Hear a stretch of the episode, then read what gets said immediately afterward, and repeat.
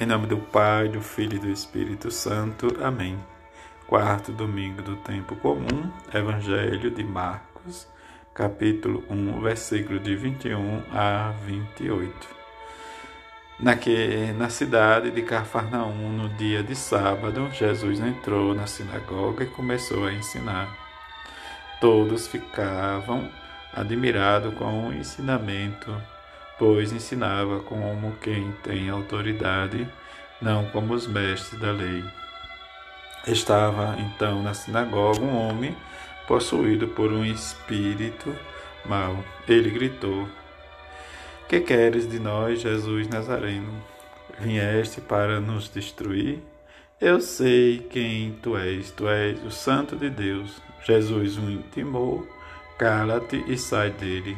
Então o espírito mau sacudiu o homem com violência, deu um grande grito e saiu.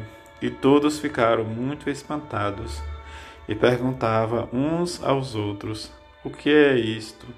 Um ensinamento novo, dado com autoridade? Ele manda até nos espíritos maus e eles obedecem." E a fama de Jesus logo se espalhou por toda parte, em toda a região da Galileia. Palavra da salvação, glória a vós, Senhor. Domingo, dia de celebrar a Páscoa do Senhor. E a antífona desta quarta semana de entrada nos convida: salvai-nos, ó Senhor, ó nosso Deus, e do meio das nações nos congregai, para o vosso nome agradecer e para termos nossa glória em vosso louvor. Neste pensamento do salmista, em que a palavra de Deus nos leva a essa circunstância, na mesa da palavra e da Eucaristia, em adoração ao Senhor da vida e diante de nossa vida viver a nosso discipulado na esperança de viver para a vida eterna e superar na nossa vida cotidiana pelo mistério de amor que Deus nos preenche e nos abastece a cada dia quando nós o invocamos de coração sincero. Diante da nossa fidelidade e nosso compromisso, possamos ter a certeza maior da fidelidade de Deus e que muitas vezes nós não somos fiéis ao seu projeto de salvação, em que possamos, na alegria, nas vitórias, nas conquistas, nas angústias, nas tristezas, deixar o nosso coração transformar e ser transbordante de alegria. A primeira leitura deste domingo nos fala: "Farei surgir um profeta e porei em sua boca as minhas palavras."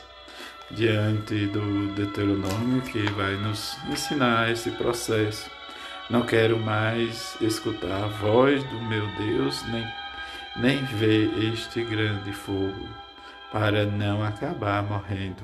Esse lamento em que o próprio Moisés vai nos dizer tudo isso para viver o nosso compromisso, a nossa fidelidade. Mas ele vai fazer o profeta realmente para o povo. Paulo nos diz a jovens solteiras: se ocupem com as coisas do Senhor para ser santa. Diante da circunstância, o conselho de Paulo para as pessoas não se casar, mas também se casar, viver a sua fidelidade, o seu compromisso com o seu desesposo, com sua esposa. Mas diante disso, ele dá a preferência àquelas pessoas que queira viver a sua castidade, a sua fidelidade, o seu compromisso, mas se casar deve ser solícito, diz, para seus cônjuges.